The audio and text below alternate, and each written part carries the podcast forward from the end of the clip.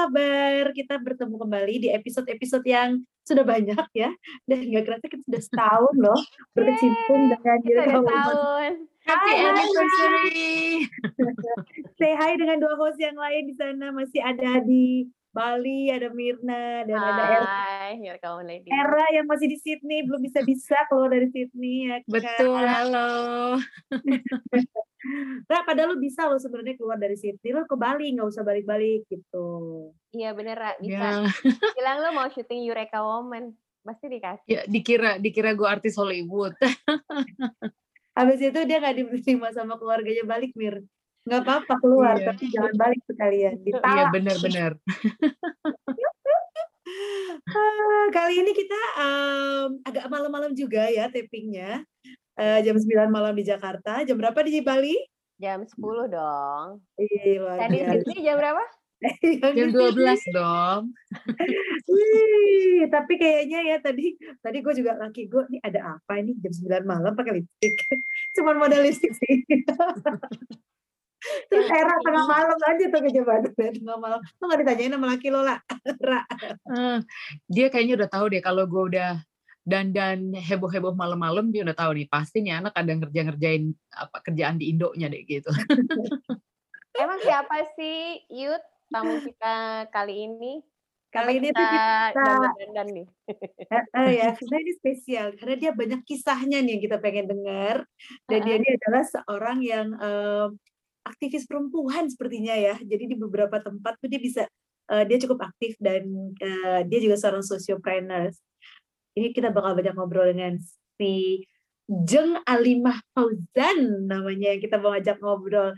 Halo ha, Alimah. Kita panggilnya Hai, Alimah. Halo. Apa kabar? Baik, selamat bergabung dengan kita di sini. Ya, hai Alimah.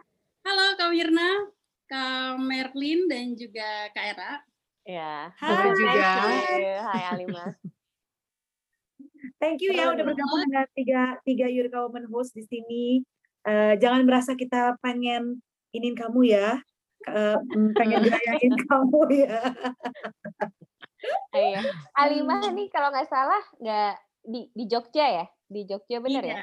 Saat Tuh, ini di empat, Jogja. empat kota kita sekarang Kita tuh nih. bener-bener ya di berbagai kota dan Bener. oh jadi Alimah tuh base-nya di Jogja toh. Iya, jadi eh, aku udah alamat Jogja. Eh, kelahiran Cirebon sih Kak, Jawa Barat.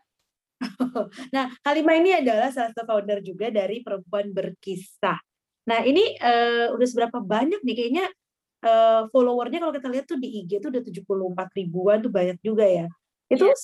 eh, siapa aja dan ada dari mana aja tuh? Banyak kayaknya ya.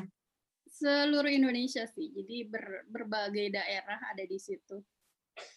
Gimana sih ceritanya dirimu menemukan dan membuat sebuah komunitas perempuan eh, si perempuan berkisah ini yang yang yang followernya itu udah udah berkembang secara organik ya. Terus Ya eh, organik loh, Yud. Dia dia nggak pernah ngebus account eh, eh, perempuan berkisah tuh 74 ribu organik bayangin. Nah itu itu kan berarti dia kayak berhasil banget tuh menyentuh Iya. hati para perempuan-perempuan di Indonesia untuk mau menjadi followernya dia gitu kan, follow perempuan berkisah ini kan akunnya gitu. Mungkin boleh di-share ke kita kali Halimah. Aku, Oke, aku agak masih bingung. Kita enaknya panggilan sayangnya apa ya? gimana Kak? Panggilan sayangnya apa, Alima? Apa ya? Al juga nggak apa-apa. Al aja ya. Al, Al, oke. Al, boleh cerita nggak Al? Ada yang panggil Al, ada yang panggil Lim, ada yang panggil Ima. Silakan pilih yang mana. gila, nama panggungnya banyak loh dia. Al aja kali ya, depannya aja.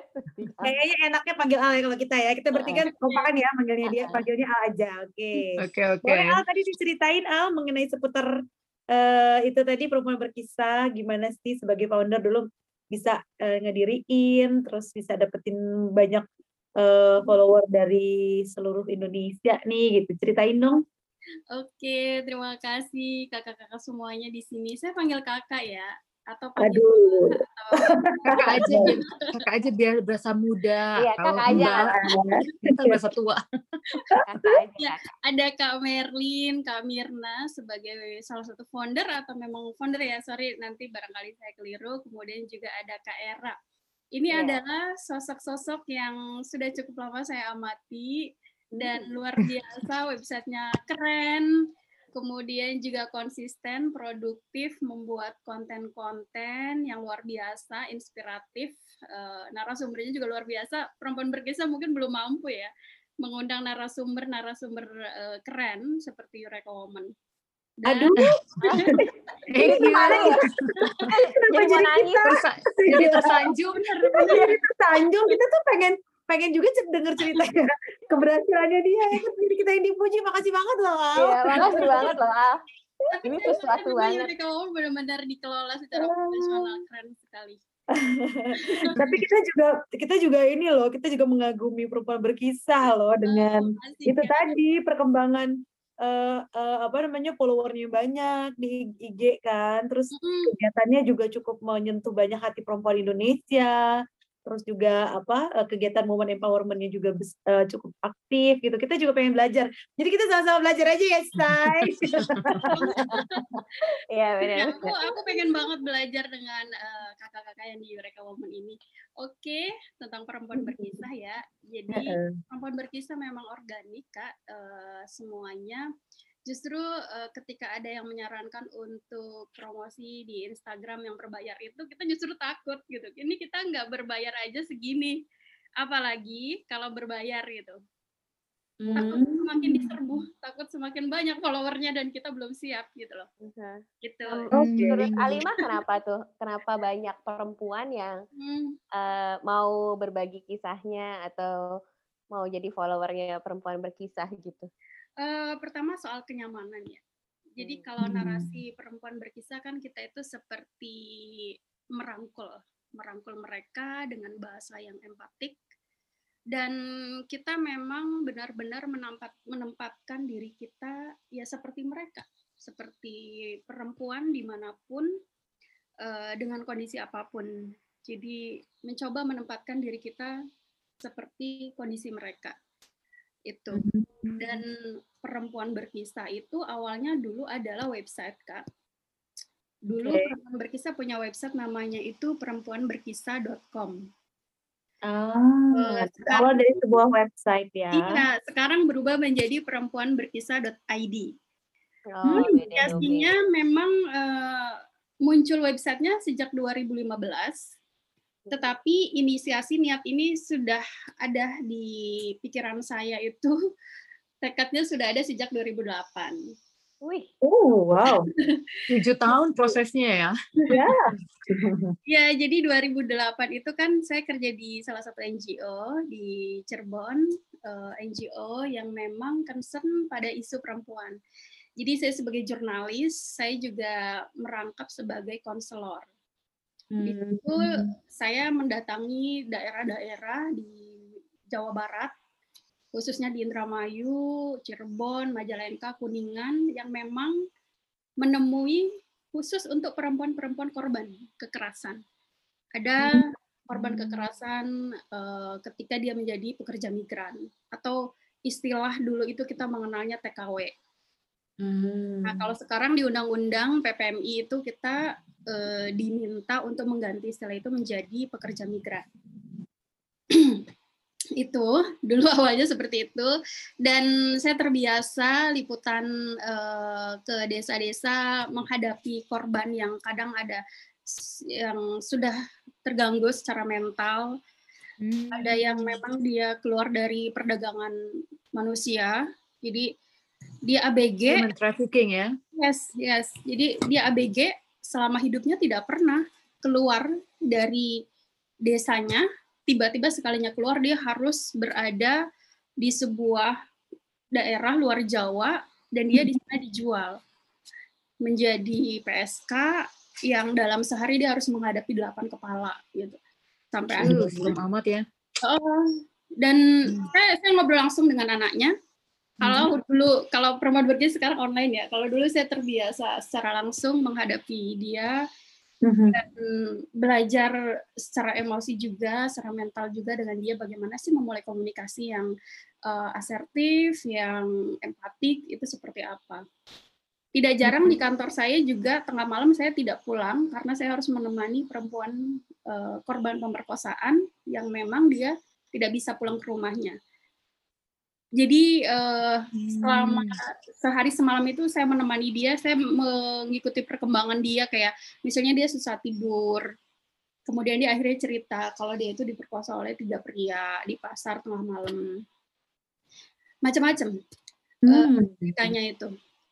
Dari situ Jadi sebagai di blog biasanya saya menuliskan pembelajarannya di blog di blog pribadi saya sebelum ada perempuanberkisah.com itu. Hmm. jadi konteksnya Alimah tuh sebagai konselor juga harus bisa memanage emosi gitu ya, kayak Iya. bagaimana menghadapi mereka. Kalau kayak misalnya kayak aku ya, misalnya dengar cerita begini aja itu udah make me burst in tears gitu. Udah Bawaannya udah udah kayak menangis emosi gimana gitu kalau ya. face to face. Mungkin Kalau kita gue jadi maksudnya emosi karena gue gue gemes gitu kok ada orang sejahat itu gituin perempuan gitu kan. Iya, tapi kalau gue mungkin dengernya aja tuh bakal nangis Yud, iya kan? Yang ada bukannya Iya. jadi nguatin malah jadi loh Ikutan ini sedih. mbaknya diceritain malah nangis. Tapi eh, tapi pasti tapi nggak semua orang mau terbuka loh ya kan ya Al Hmm. ya. Iya. Nggak semua orang mau terbuka terhadap semua kisah mereka diperlakukan seperti itu kan. And Iya. how do you, kayak kamu tuh bisa bikin senyaman itu Mereka mereka bisa open ya. ah, bercerita kepada kamu tuh gimana? Nah, iya benar. Itu yang aku mau tanya. Karena kalau di IG-nya perempuan berkisah itu kan isinya eh, apa ya kisah-kisah perempuan ya, biarpun dia anonim, Hmm, tapi ada yang KDRT, ada yang korban kekerasan seksual gitu ya. betul. Mereka bercerita gitu. Gimana sih cara memancing mereka itu tadi mau bercerita? Mau Karena bercerita. iya kan Iya. itu suatu aib ya mungkin ya. Eh, jarang banget gitu sebenarnya yang mau bercerita kayak gitu gitu. Iya, dan mereka mau membuka aibnya gitu kan untuk bisa eh, mendapatkan bantuan. Justru eh, akhirnya untuk mendapatkan bantuan, goalnya ke sana atau gimana sih? Al? Benar. Hmm. Eh, kalau untuk konteks perempuan berkisah, sebelum ada relawan ya saya sendirian kak eh, menjadi teman curhat mereka ya. Misalnya tengah malam via DM, ada Mm-mm. juga yang lanjut via WA. Sekarang malah lebih sering via Zoom dan juga telepon langsung. Hmm. Gitu. Nah kalau konteks perempuan berkisah, kita itu kan menerima kisah itu berbasis inform consent. Jadi Mhm. berbasis persetujuan dan di inform consent yang mereka isi secara online di Google Form itu, itu mereka diminta untuk menceritakan secara umum dulu kisahnya, gitu. Hmm. Senyamannya mereka. Mereka juga kita minta data diri. Jadi misalnya ketika kita membaca kisah itu, mereka misalnya di kalimat terakhir saya sudah tidak kuat lagi, misalnya ada kecenderungan untuk bunuh diri, maka kita bisa menghubungi dia secara langsung. Itu jadi kita bisa mendeteksi juga tempatnya di mana perempuan berkisah, timnya yang terdekat dari lokasi itu siapa yang bisa menolong eh, secara langsung atau kita kolaborasi dengan Women Crisis Center, P2T, P2A dan sebagainya itu. Nah, Jadi eh, untuk kalian bisa dapat akses ketemu sama orang itu berdasarkan formulir yang diisi sebagai konsen tadi gitu ya. Konsen dari si, Sebenarnya, si hmm, apa sebenarnya korban itu ya. Hmm, jadi sebenarnya kita itu sudah eh, menyediakan inform consent ya kak. Mm-mm. Tapi tetap saja ya ada yang curhat via DM, ada yang curhat Hmm. juga via email. Mungkin Mm-mm. kalau di total sekarang udah 500 lebih ya dari semua kisah yang sudah masuk dari eh, belum lagi yang di WA.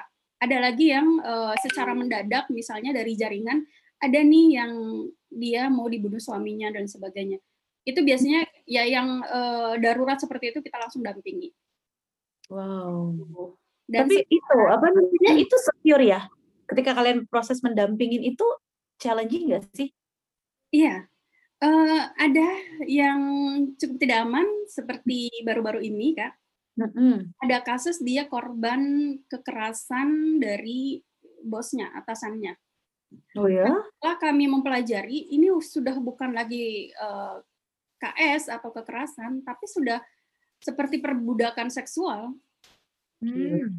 Iya, Oh. jadi eh, bos, jadi eh, pengus dia kerja di salah satu eh, perusahaan Mm-mm. kayak sebut saja ya usaha lah, bukan perusahaan besar sih, usaha tapi cabangnya ada hmm. keluarga kali ya atau Hmm. apa perusahaan keluarga gitu ya.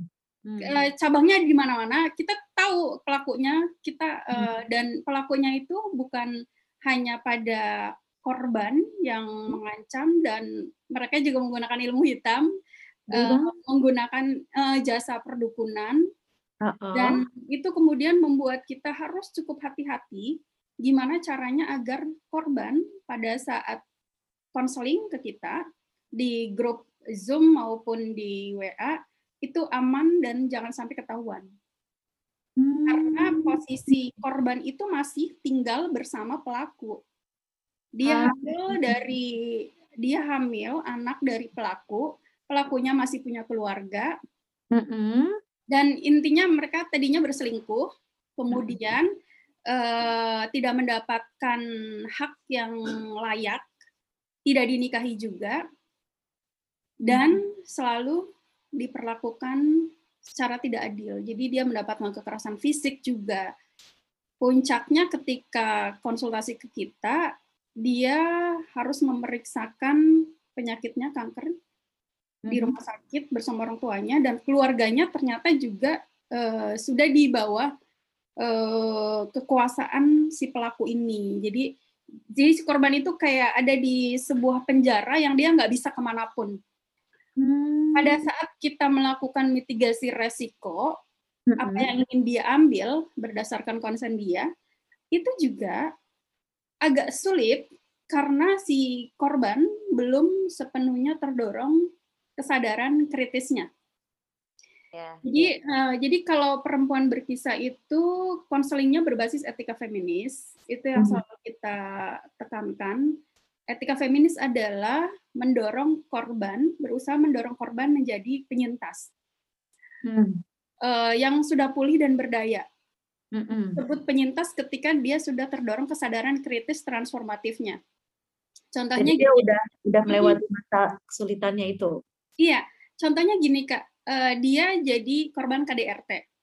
Mm-mm. eh, selama dia menjadi korban KDRT, dia tidak merasa bahwa dia adalah korban KDRT. Misalnya, ketika suaminya mengungkapkan sesuatu ke dia kayak gini, contohnya, sejak kamu bekerja, aku tuh nggak bisa ngapa-ngapain gitu. Kamu tuh hanya ngurusin eh, aktivitasmu saja gitu. Aku di sini nggak diurus gitu. Terus aku tuh nggak nyaman ya, kamu gajinya lebih tinggi dari aku atau yang kayak gitu kan kekerasan. Ada relasi kuasa yang membuat perempuan merasa bersalah ketika dia eh, menurut Berkarir. lebih hmm, lebih tinggi, misalnya gajinya lebih tinggi, karirnya lebih bagus. Tapi pada saat suaminya sudah bekerja, suaminya selingkuh dengan perempuan lain sampai berhubungan seksual sampai membangun PT sendiri. Dan si perempuan merasa masih cinta.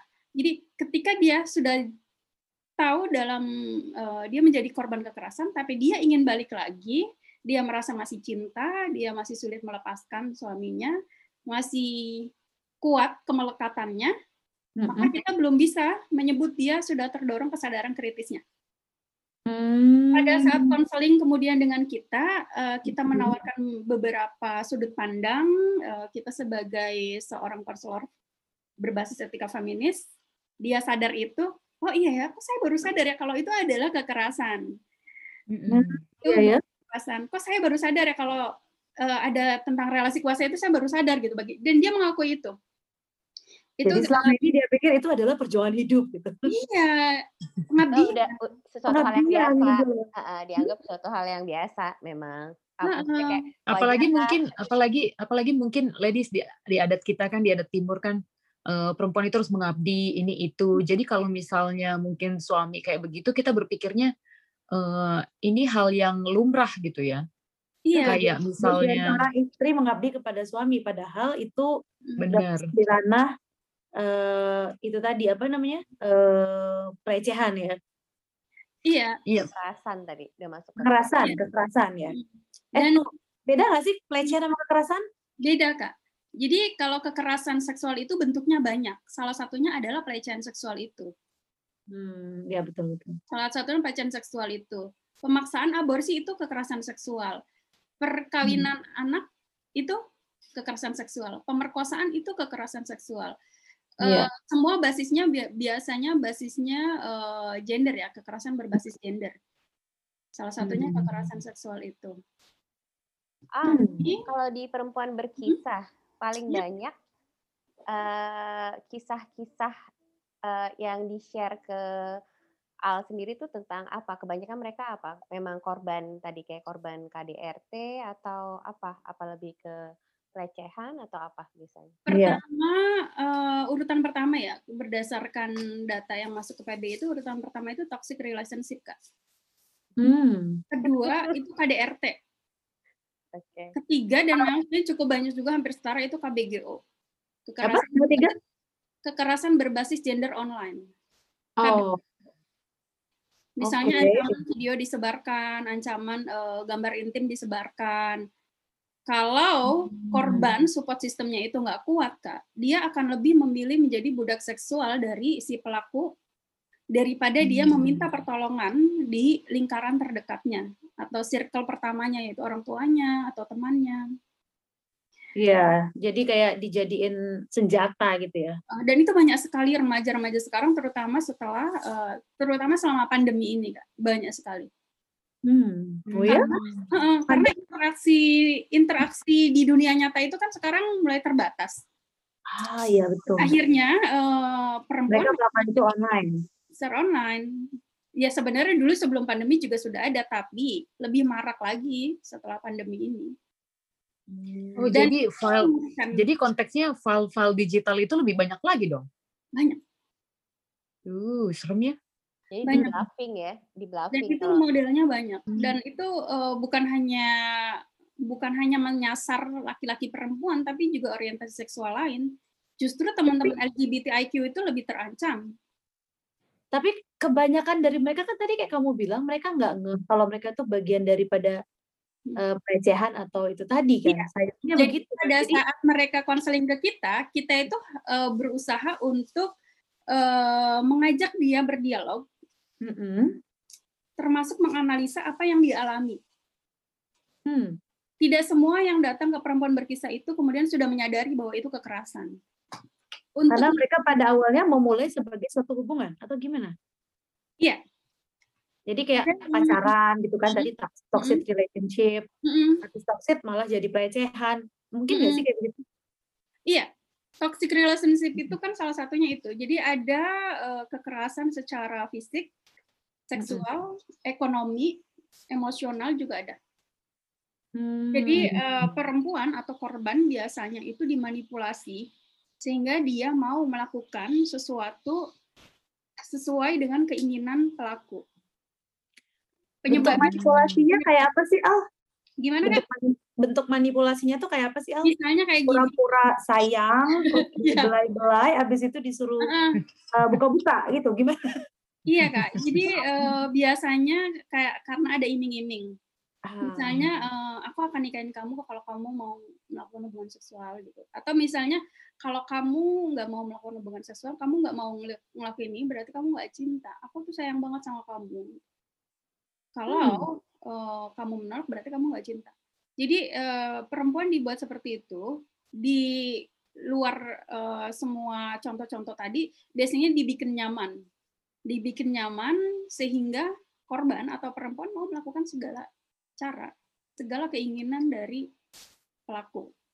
Kayaknya kalau yang kalau yang kayak gitu sih modelnya zaman kita masih muda juga udah begitu sih. Udah banyak ya maksudnya. ya, heeh. Yang diiming-iminginnya itu seperti itu dulu kayaknya aku tuh sering dengar eh, kayak ada anak belasan tahun, ada anak SMA yang hamil atau apa atau apa.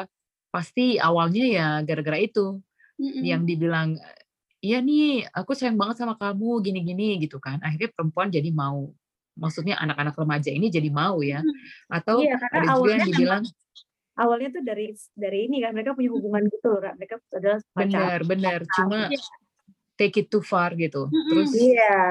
karena jadi karena maksudnya mungkin karena udah berhubungan ini jadi si si yang punya power bisa mengendalikan si korban kan.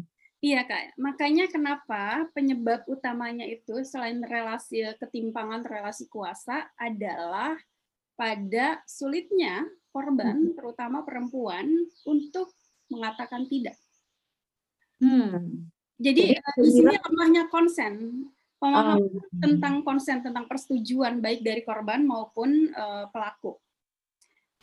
Sekarang kan kita kita kan uh, sekarang sudah paham tuh kalau konsen itu sangat penting, persetujuan itu sangat penting.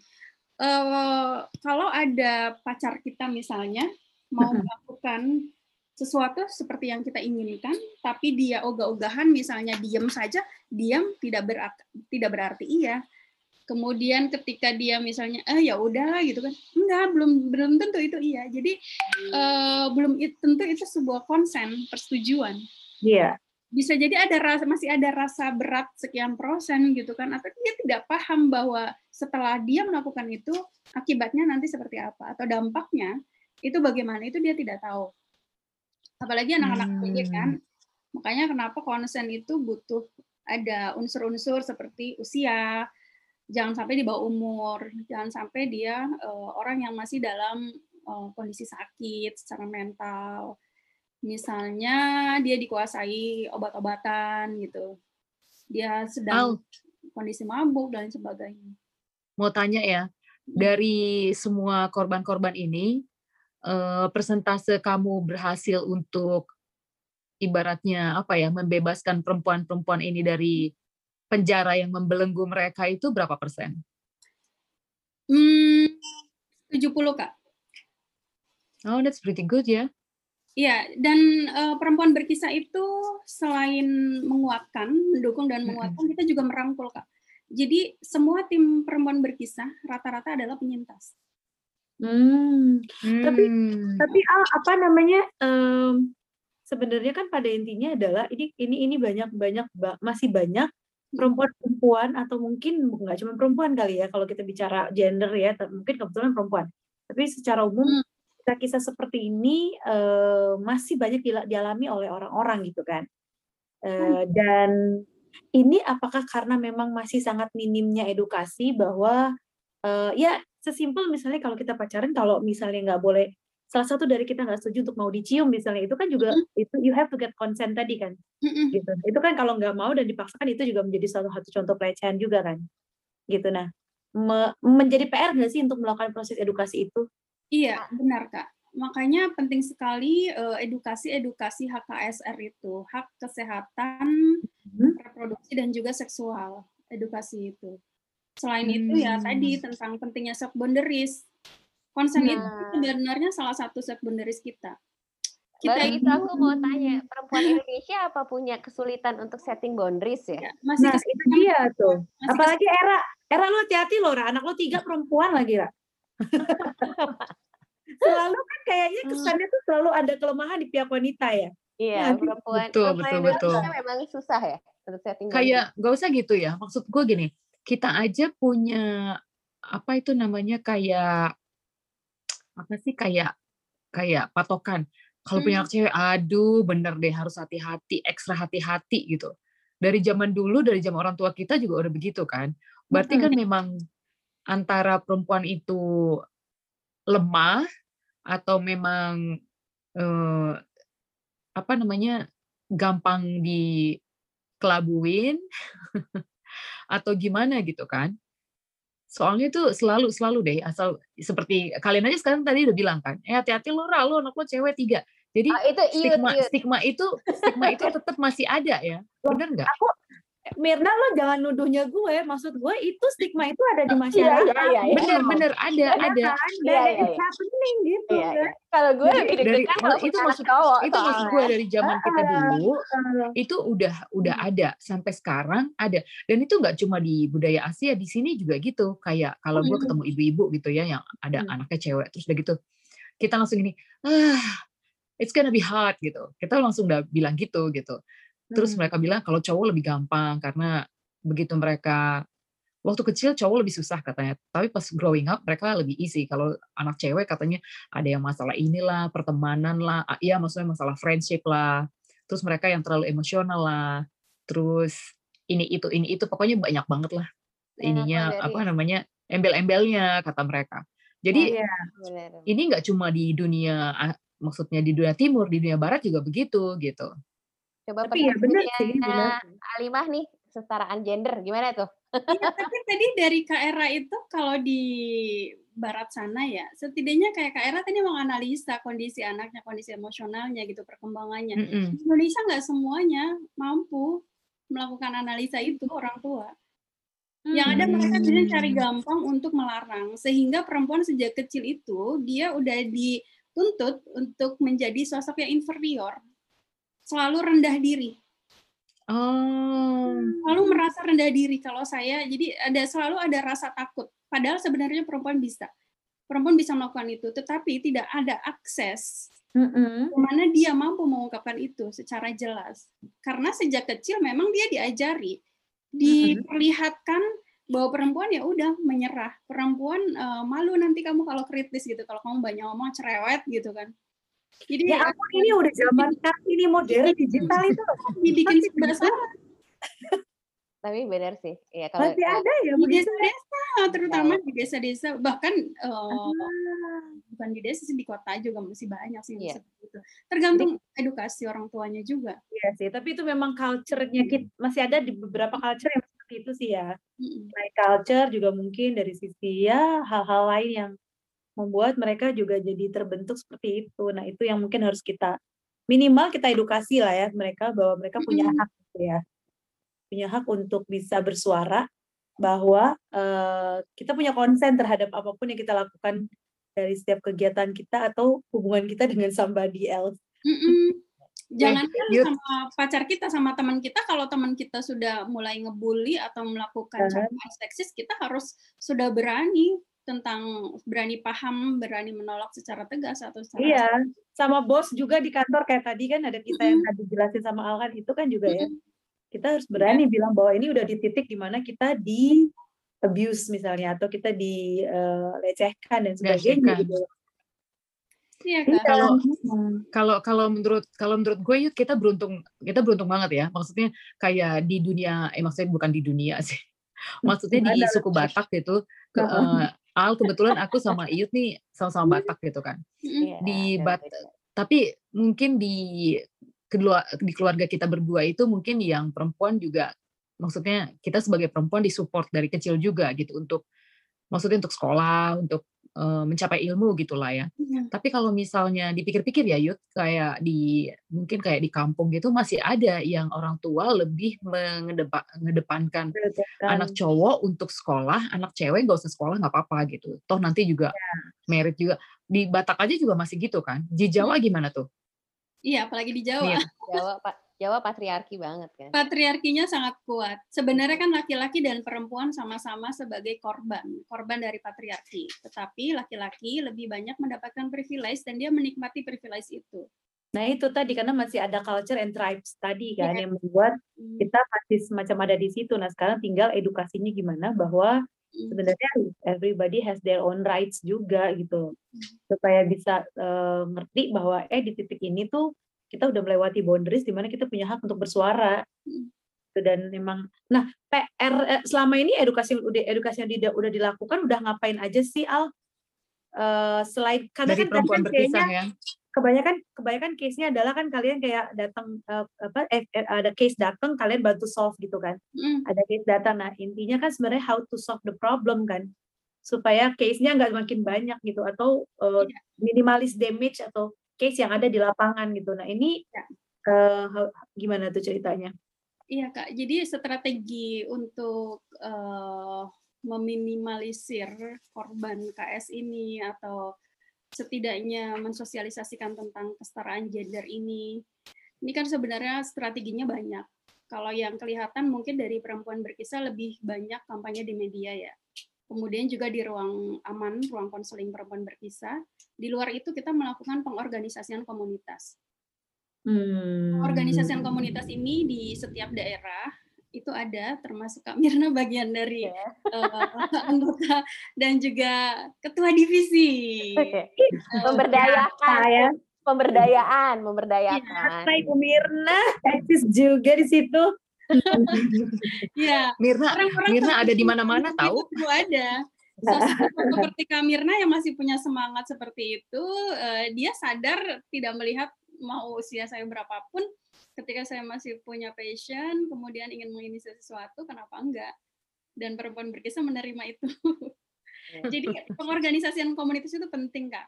Perempuan berkisah punya tiga core yaitu uh, divisi advokasi, pemberdayaan dan juga kampanye. Oh, jadi hmm. memang ada ada ada upaya untuk mengedukasi supaya yeah. problem tadi bisa bisa terminimalis bisa ya. lebih lebih hmm. minim gitu ya. oh, dan, tadi hmm. tadi kan dijelasin tentang ruang aman bagi perempuan Indonesia. Uh, bisa diceritain nggak definisi ruang aman itu apaan? Ruang aman itu adalah bisa kita sebut sebagai wadah, media, atau tempat paling nyaman di mana perempuan mampu mengungkapkan apa yang dia pikirkan, apa yang dia rasakan, dan apa yang menjadi passion dia. Jadi ruang aman bukan hanya tempat untuk uh, berbagi kekuatan, dukungan, tapi juga memberi kesempatan perempuan untuk mengaktualisasikan dirinya. Perempuan berkisah itu perempuannya dari beragam daerah. Mereka juga punya beragam kapasitas, termasuk Kak Mirna. Nah, kita di situ mencoba menggali potensi dan juga kapasitas mereka. Sumber daya yang mereka miliki untuk kemudian mereka harus menjadi subjek. Kalau versi perempuan berkisah ya, menjadi subjek.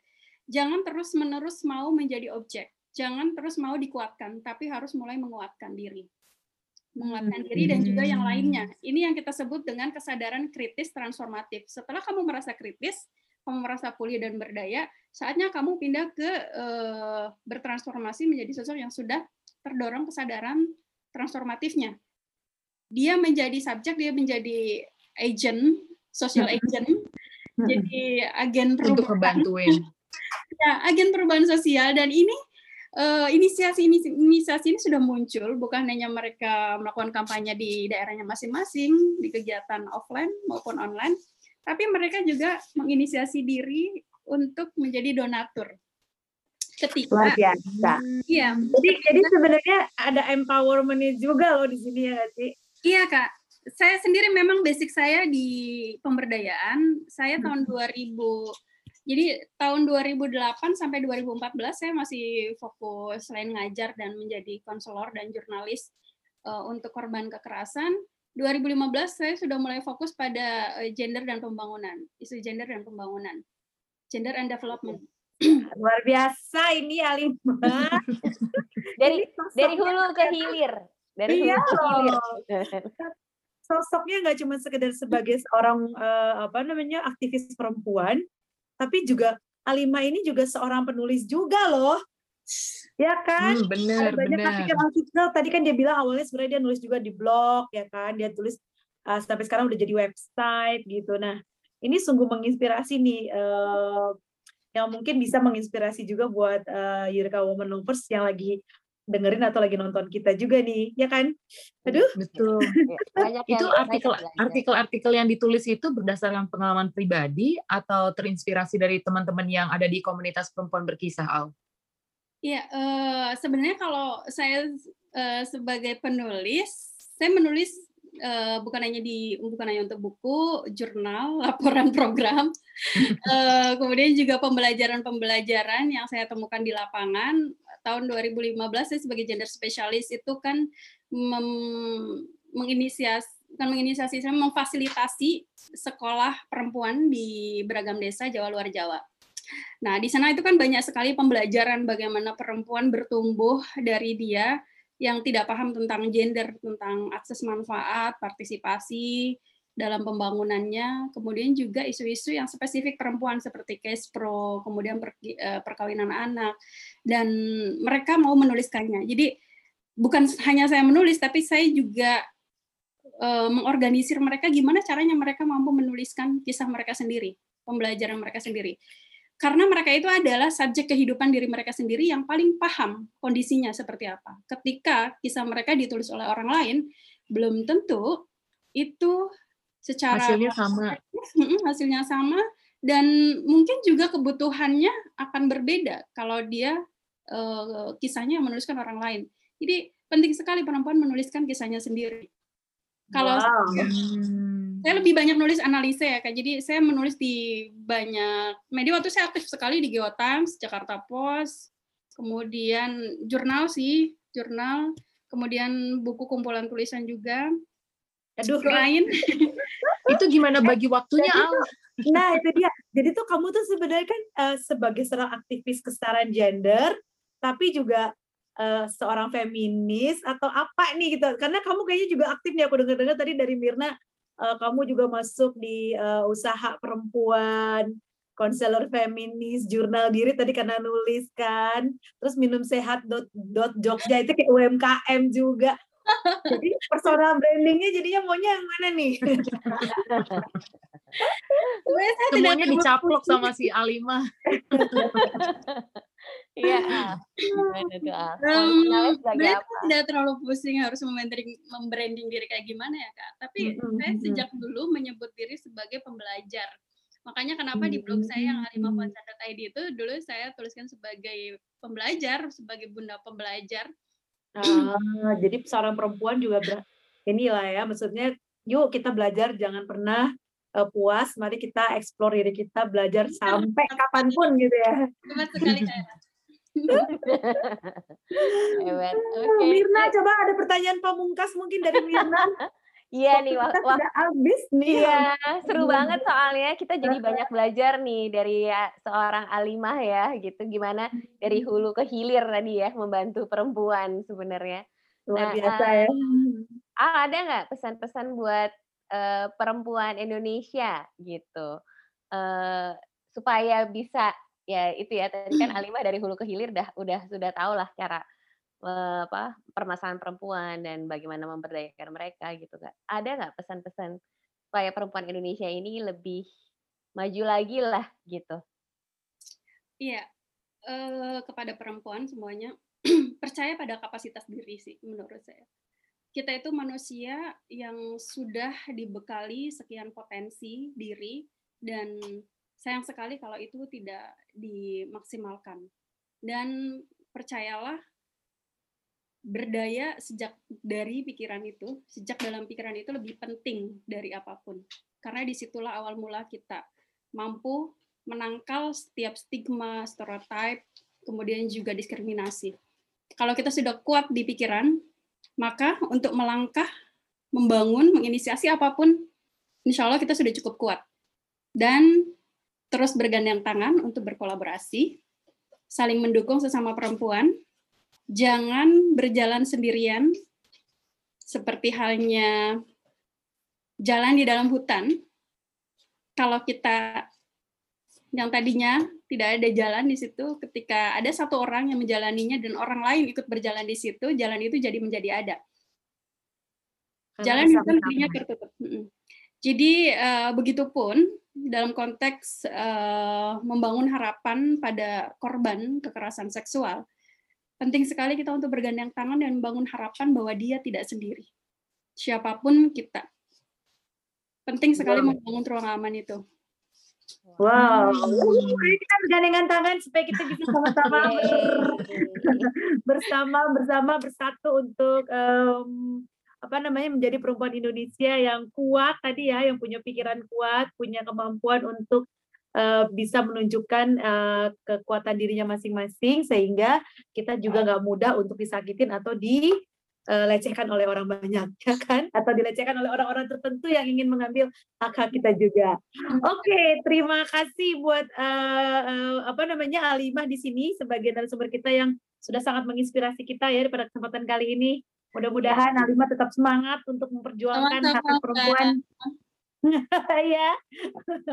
Era mungkin mau saya samping buat terakhir buat uh, Alima karena dia terkesima banget nih lihat Alima. Iya, um, bener banget yang dibilang sama Alima kalau kita itu harus bergandingan tangan. Jadi sebagai perempuan kita jangan saling julid kali ya. Jangan suka saling iri tapi saling mensupport. Karena uh, kayak gini, kayak mungkin kayak perempuan-perempuan yang ada di kebetulan ada di luar negeri gitu. Mungkin mereka nggak tahu-tahuan banget soal apa yang ada di Indonesia gitu kan. Tapi maksudnya eh, dengan mendengar cerita Alimah kalau di Indonesia itu masih banyak perempuan Indonesia yang tertindas ya kan. Terus udah gitu uh, dijadikan apa namanya budak uh, apa namanya uh, human trafficking ataupun ya? Ataupun uh, budak dari kekerasan seksual gitu ya uh, mungkin kayak kita Yerkauman juga uh, Eureka Women, eh, komunitas Women juga komunitas perempuan berkisah bisa bergandeng tangan. Jadi kita bisa saling mensupport untuk saling membantu supaya perempuan-perempuan Indonesia bisa lebih mengerti kapasitas mereka, juga lebih mengerti potensi mereka sehingga kita semua bisa maju gitu. Jadi bukan cuma kita aja yang maju, tapi kita semua bisa maju. Ya Benar. kan? Yes. Setuju. Kita maju sama-sama. Sama ini Betul, Kak, betul, betul. Kak, penting banget Kak, perkuat. Jadi saya selalu ditanya kenapa Alima eh, dari begitu banyak beragam perempuan di tim perempuan berkisah yang sangat mudah untuk konflik sebenarnya kan. Kalau kami daripada kami sibuk bersaing, kami lebih sibuk untuk menguatkan bonding kami. Harus. Oke. Makasih banyak ya Al. Sukses Thank you terus. banget, Al. Sukses terus, kita Al. berkolaborasi lagi nanti dengan perempuan berkisah ya biar eh, makin strong nih perempuan-perempuan di Indonesia. Makin Ya, setelah lebaran ya Kak, sisakan waktu untuk perempuan berkisah. Oh, Iya. pasti, pasti. Oke, sampai ketemu juga buat Tirka Woman Lovers di luar sana yang sudah menyaksikan kita pada episode kali ini. Eh, jangan lupa untuk terus eh, menunggu episode-episode terbaru karena pasti kita akan menghadirkan eh, para narasumber yang kisahnya akan lebih inspiratif lagi dan mengempower atau membuat kita memberdaya banyak perempuan di Indonesia ya. Eh, jangan lupa subscribe di YouTube channel ataupun juga dengerin kita di podcast eh, kita di Spotify. Sampai ketemu lagi semuanya. Say bye-bye guys. Bye. Bye. Mirna, terima kasih Kak Era, terima kasih Kak Merlin. Bye, Al. Sama-sama. Sukses dan sehat. Sama-sama Kak. Terima kasih forumnya.